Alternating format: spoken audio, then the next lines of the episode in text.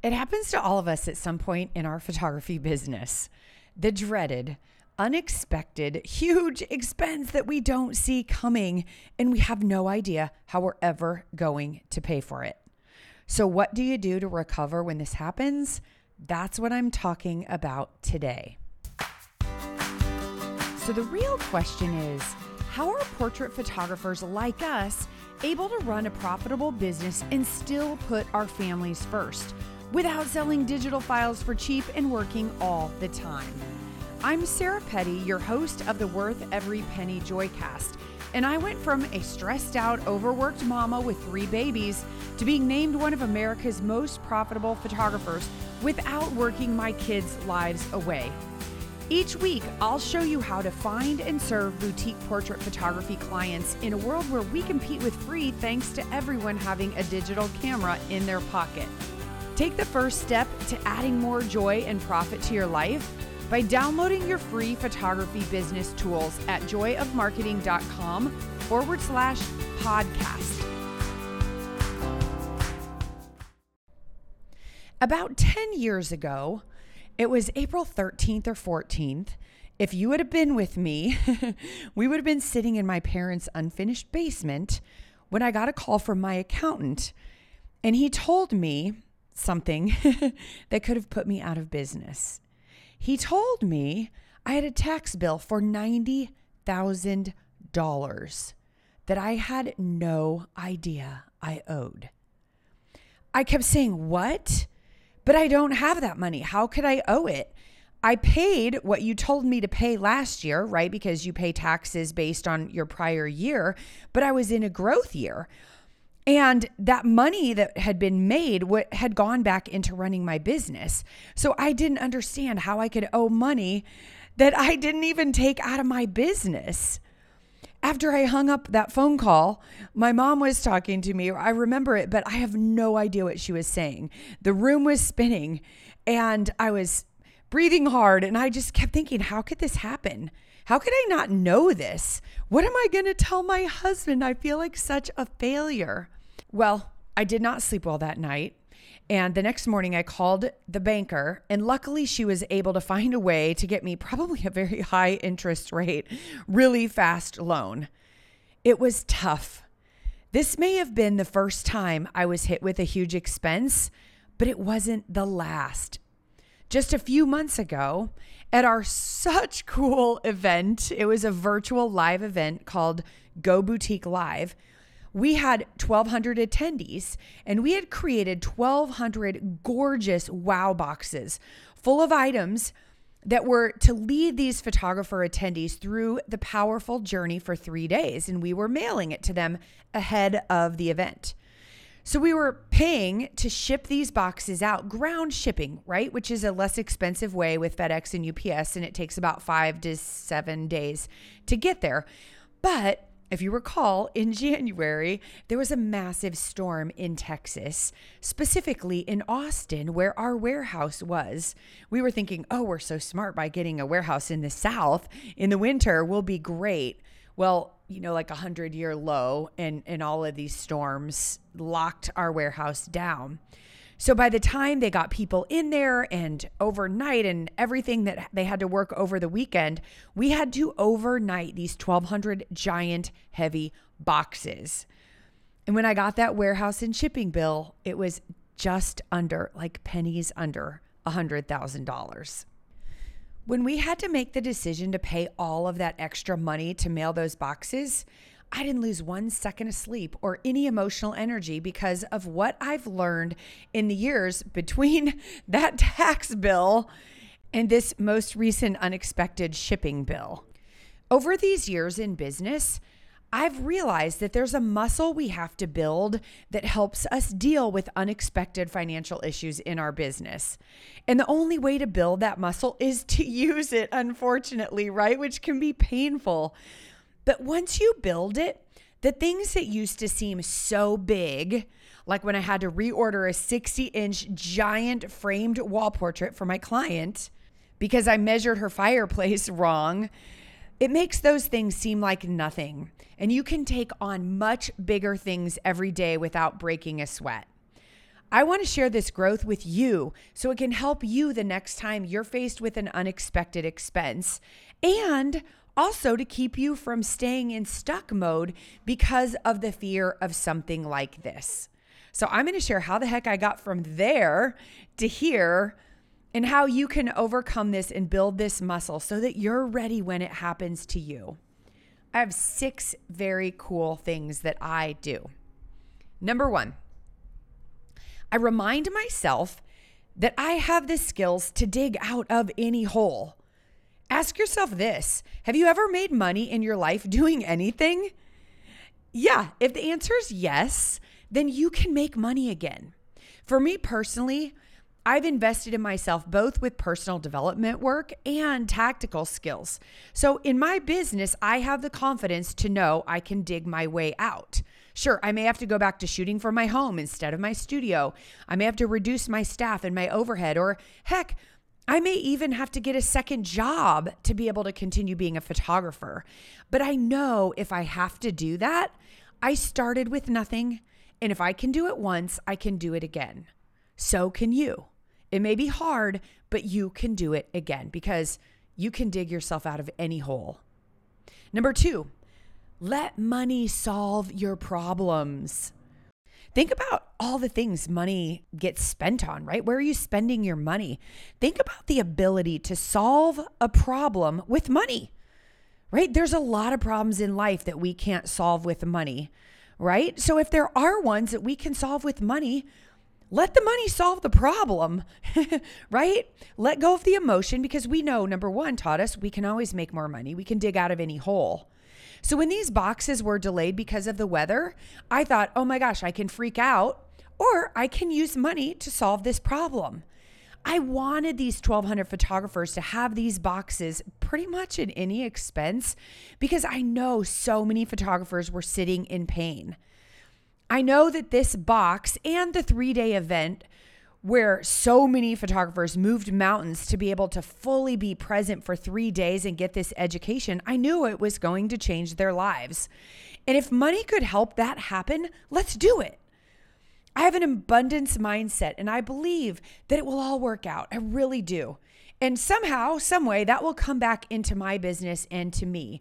But I was able to let money solve that problem and it felt so good. Instead of feeling bad, it felt so good.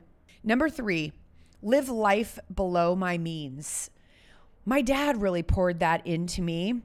And when my husband and I got married, we decided early on that we don't want to live our lives with maxed out credit cards and spending every penny we earned.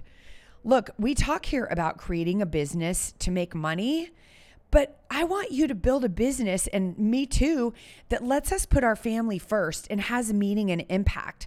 I'm personally not motivated to coach you how to make money so you can have the nicest house and the nicest car and not only keep up with the Joneses, but beat them. Quit buying new cars. Quit buying extra junk if you don't have the cash money in your pocket for it. For me, also, I really wanted to protect my marriage and not just my business. I heard a stat early on in my marriage that one of the biggest things people fight about in their marriage is money.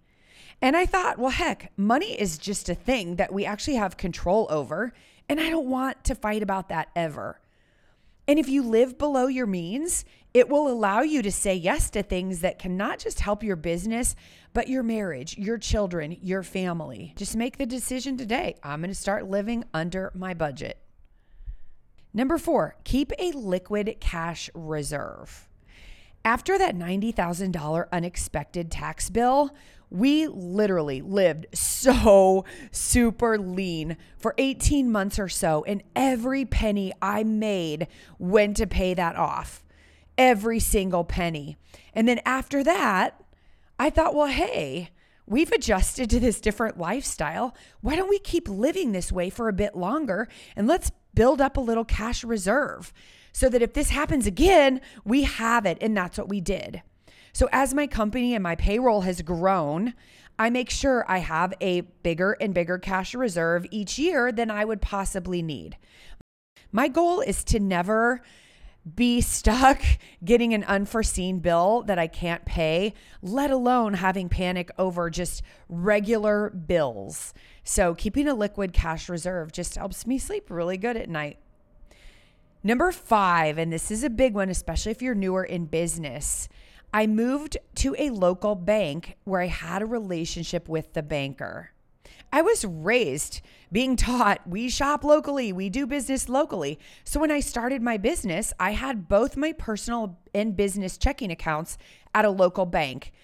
And one year, a couple of my deposits went in the wrong account. I'm sure it was my fault. I was filling out deposit slips quickly. They both looked alike, and it could have been a big deal. And I'm super duper meticulous about my bookwork. I want to understand it.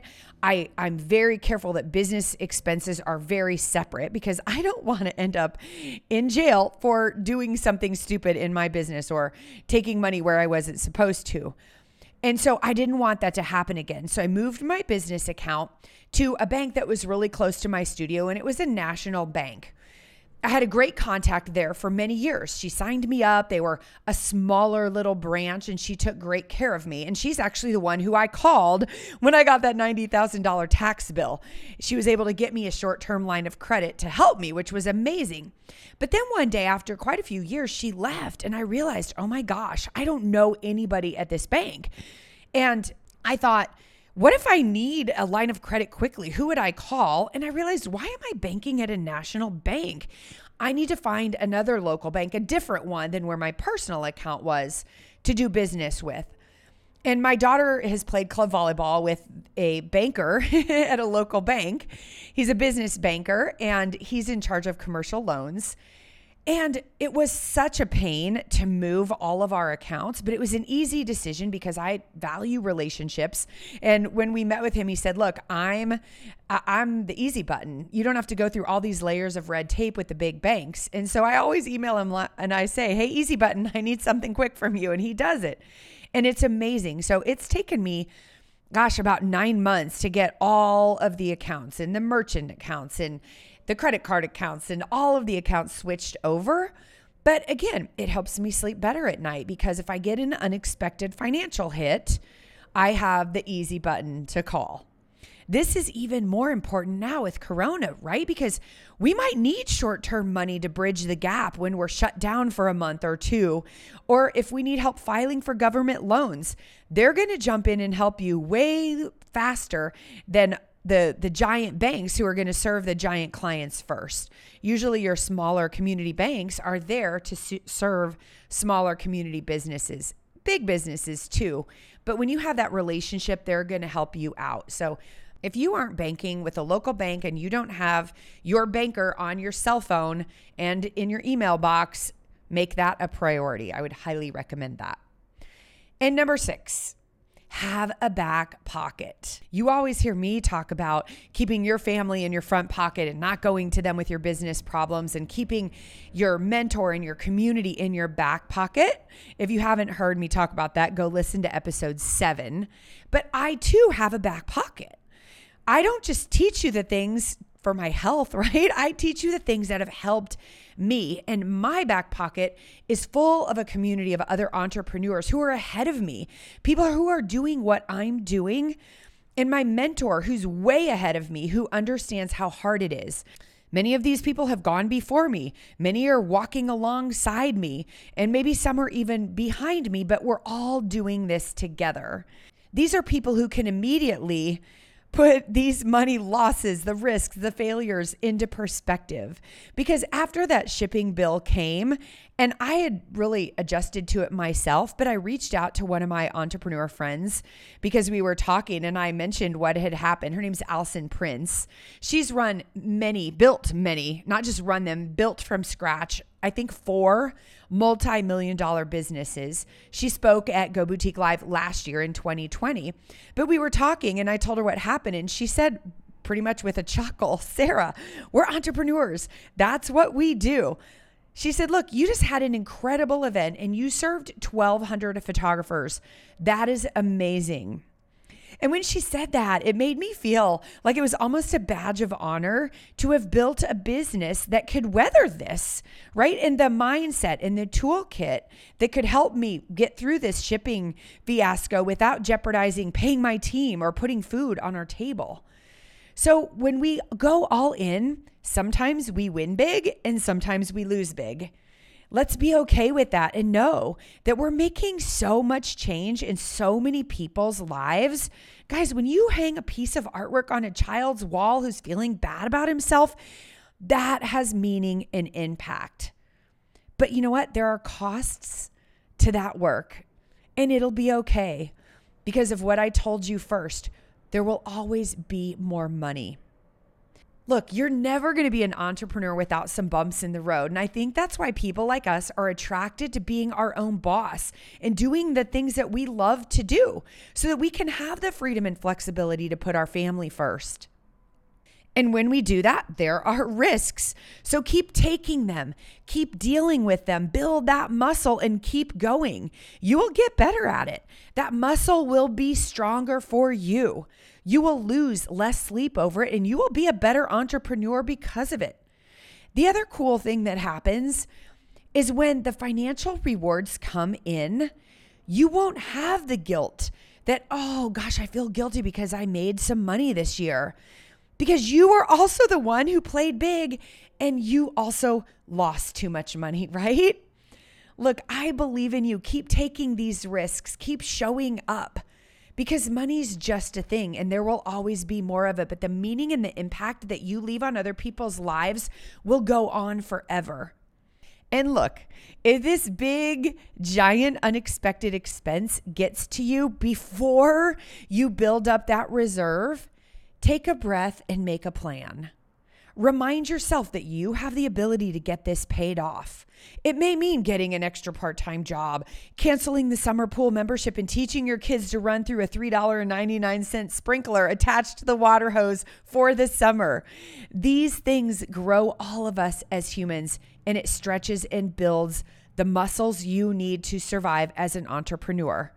And when you're done paying back your proverbial $90,000 tax bill or replacing that giant wall portrait that was framed and shipped to a client out of town, the one you had to pay to replace, you will keep living below your means as you chip away at that payment and you will build up that cash reserve. And the next time it happens, it won't hurt nearly as much. I promise. Probably one of the most fragile phases of going boutique is that tender spot where you're fired up about the possibilities, but you don't have a ton of income coming in yet because you haven't gotten your first $1,000 client, the person we call your Julie. Going boutique really turns your business upside down in a good way with new systems for selling, for marketing, and for pricing. And it really can be heart pounding and nerve wracking. Well, one of the ways I've made the transition easier for photographers is my 60 day online workshop called Boutique Breakthrough, where we scrub through your prices, your photography, your brand, and your selling system to make you boutique. We only open this course up a few times a year to a small group of photographers because my team and I literally hold your hand through your transition. A new class is starting soon, so if you're interested in learning more, Go to boutiquebreakthrough.com for a free training to see if Boutique Breakthrough is right for you.